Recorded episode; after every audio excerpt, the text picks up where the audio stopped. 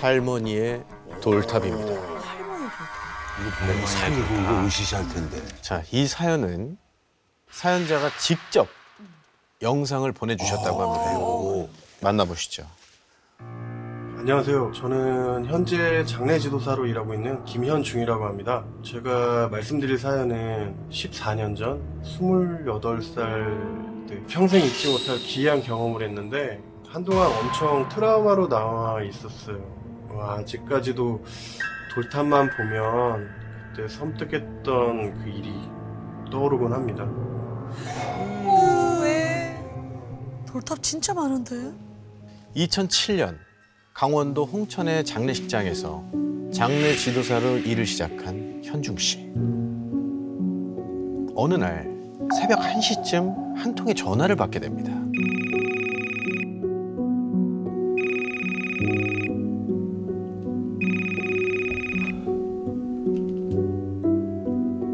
어 현중아 너 바쁘냐? 평소 친하게 지내던 사설구급대원인 지원이 형에게 온 전화였습니다.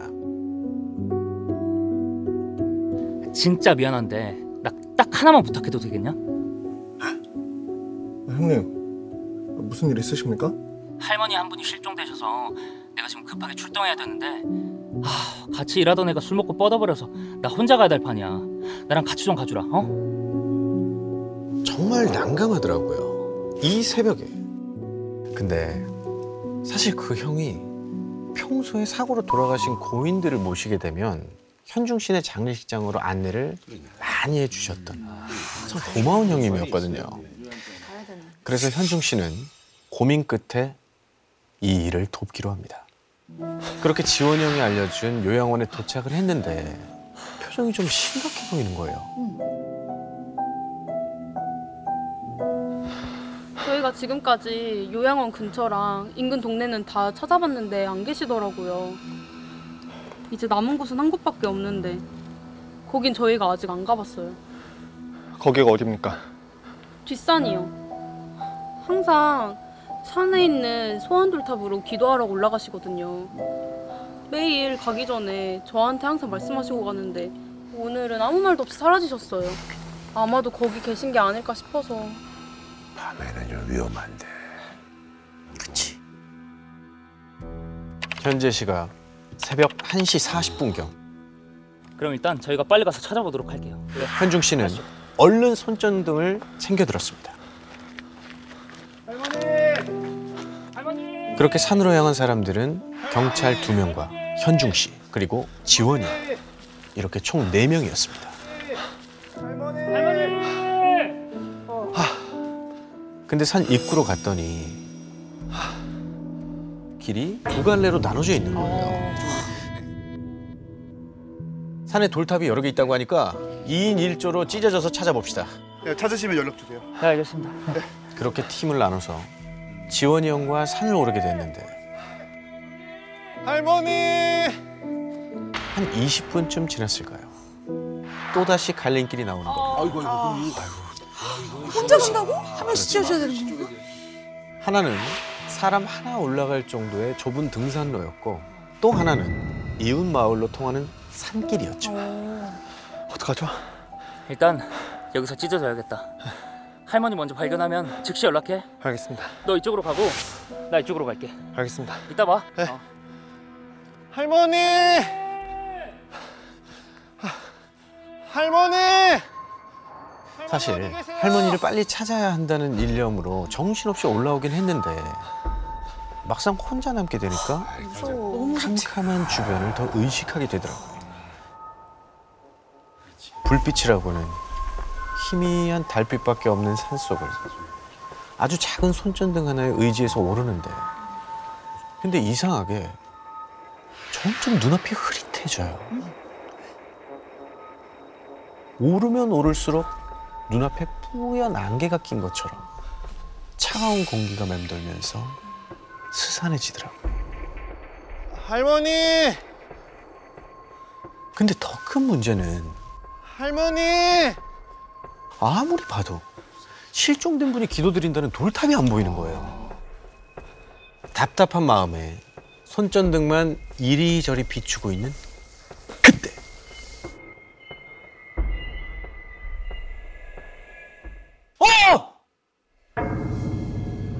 눈앞에 형상 하나가 잡히는 거예요. 손전등을 비춰서 자세히 보니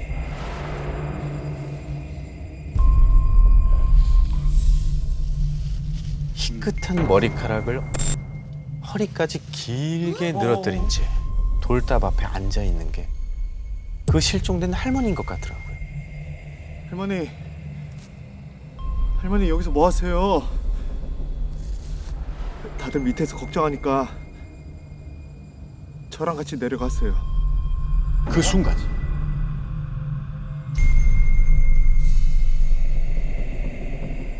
할머니. 할머니! 할머니! 괜찮으세요?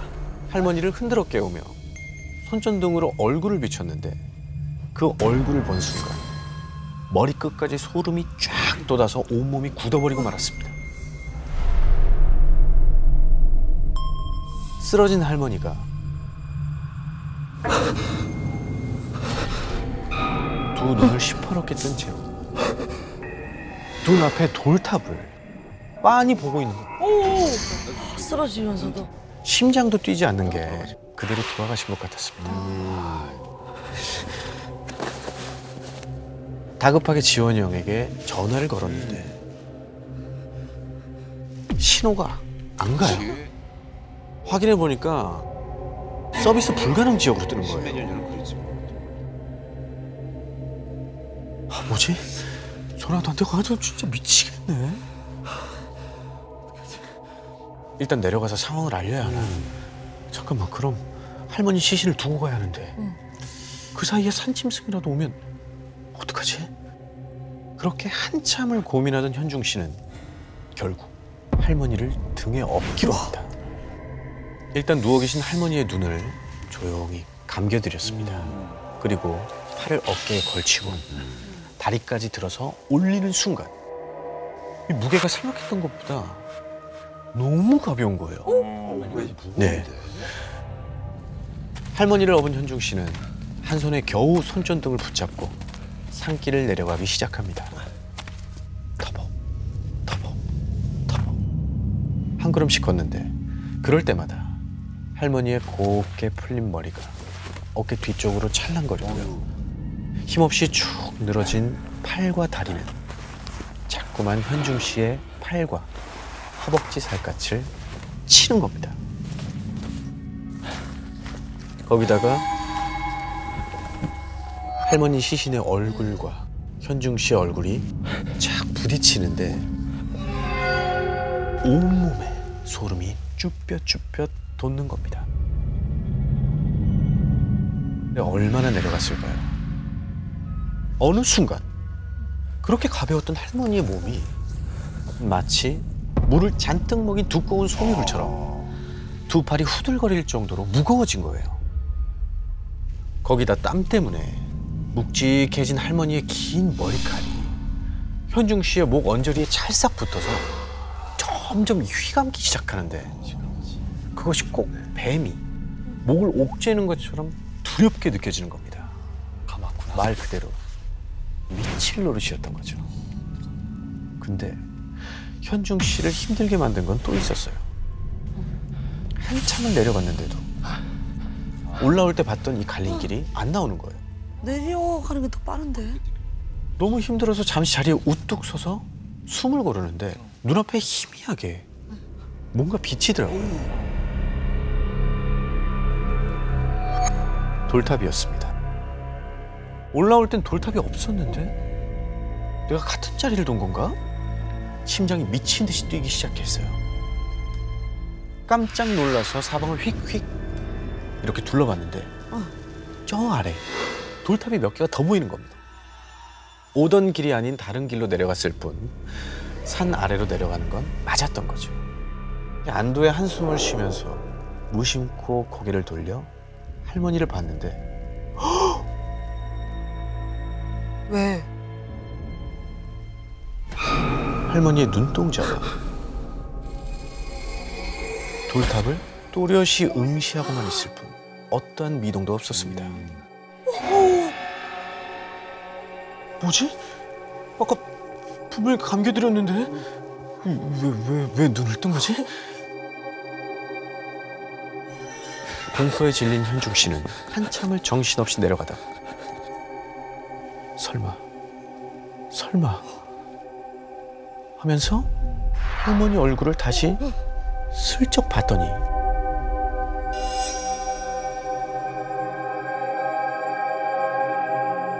이번엔 오른쪽에 있는 돌탑을 정확히 쳐다보고 있는 거예요. 아, 이거, 이거 어떻게 된 겁니까? 살, 살아계신 건가? 아닌데 분명히 심정지 상태였는데. 그런데 바로 그때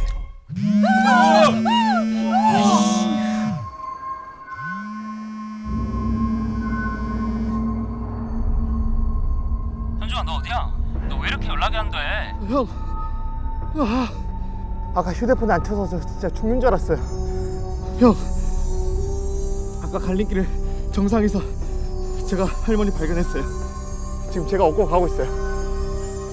그런데 전화기 너머로 아무 소리도 안 들리는 거예요. 또너 무슨 소리야? 할머니 찾았어.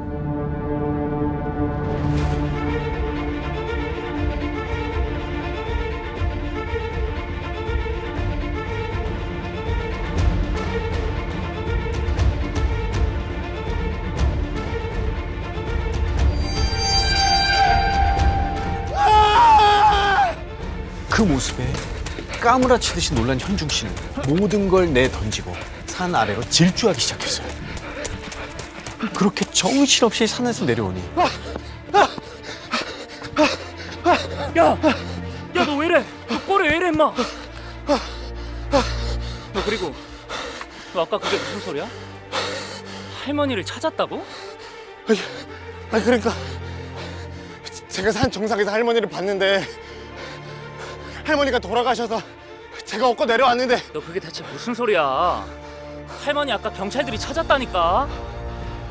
돌아가셔서 지금 구급차로 이송 준비 중이야. 아니야 반쯤 정신이 나간 채로 주절되는 현중 씨의 모습을 보고 크게 당황한 지원이 형은 경찰과 잠시 이야기를 하는 것 같더니 다시 산으로 올라가더라고요. 그렇게 얼마나 지났을까요? 저 멀리 하산하는 지원이 형과 경찰들의 모습이 보입니다. 야 현중아, 너 손전등도 없이 어떻게 내려왔냐? 네가 아까 갔다 온 곳은 아무것도 없었어. 어? 네가 가져간 건 이 손전등밖에 없었다니까? 그럴 리가요 분명히 요양원 환자복을 입은 할머니였어요 이상하네. 요양원에는 실종되신 분이 그 할머니밖에 없었어요. 그 이야기를 들은 현중 씨는 미친 듯이 달려가기 시작합니다.